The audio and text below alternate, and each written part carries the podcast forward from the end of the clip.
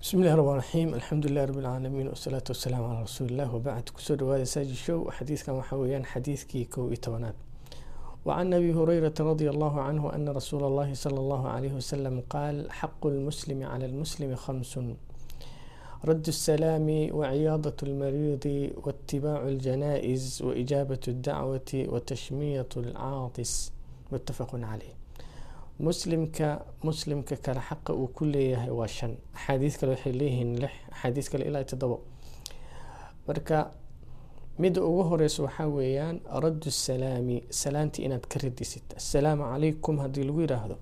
Wacalaykum salaam inaad tiraahid waayo.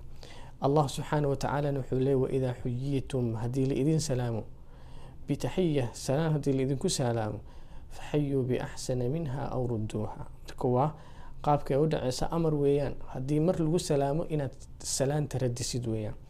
Kuma xirno aqoon kuma xirno jinsiyad kuma xirno waa isku careysneen iyo waxaa kuma xirno. Hadduu qof ku salaamo waa inaad salaanta ka qaadaa. Waa waajib weeyaan iyo xaq uu kuugu leeyahay. Waciyaadat lmariidi qofka markuu xanuunsan yahayna in la soo booqdo muslimka muslimka kale xaq uu ku leeyahy weeyaan.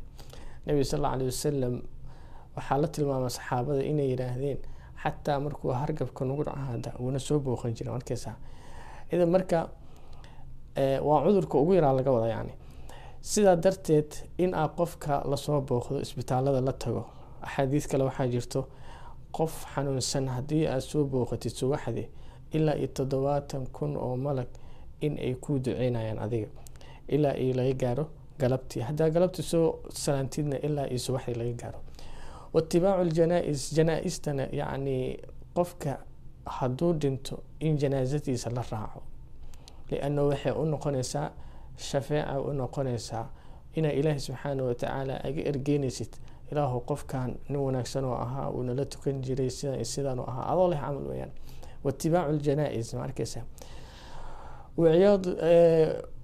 wa ijaabatu dacwati ayadane qof hadduu ku yeero uu ku invite gareeyo lagu marti qaado waxay doontaba ha ahaatay in aad aqbashid weeyaan. Allaahuma meesha lagugu marti qaadayo xaflada iyo waxaa inay macsi iyo munkar uu ka jiro. Haddii taa ay tahay waad diidi kartaa laakiin wixii ka soo haro waad ku qasban tahay in aad tagtid oo waajib weeyaan. Haddaadan cudurdaar aadan lahayn. Qodobka u dambeeyana waxaa weeyaan watashmiyat alcaatis marka uu hintisho alxamdu lilah hadduu yiraahdo irxamka allah inaad tiraahdid intaa xaqa xaqa muslimka kale uu ku leeyahay weeyaan.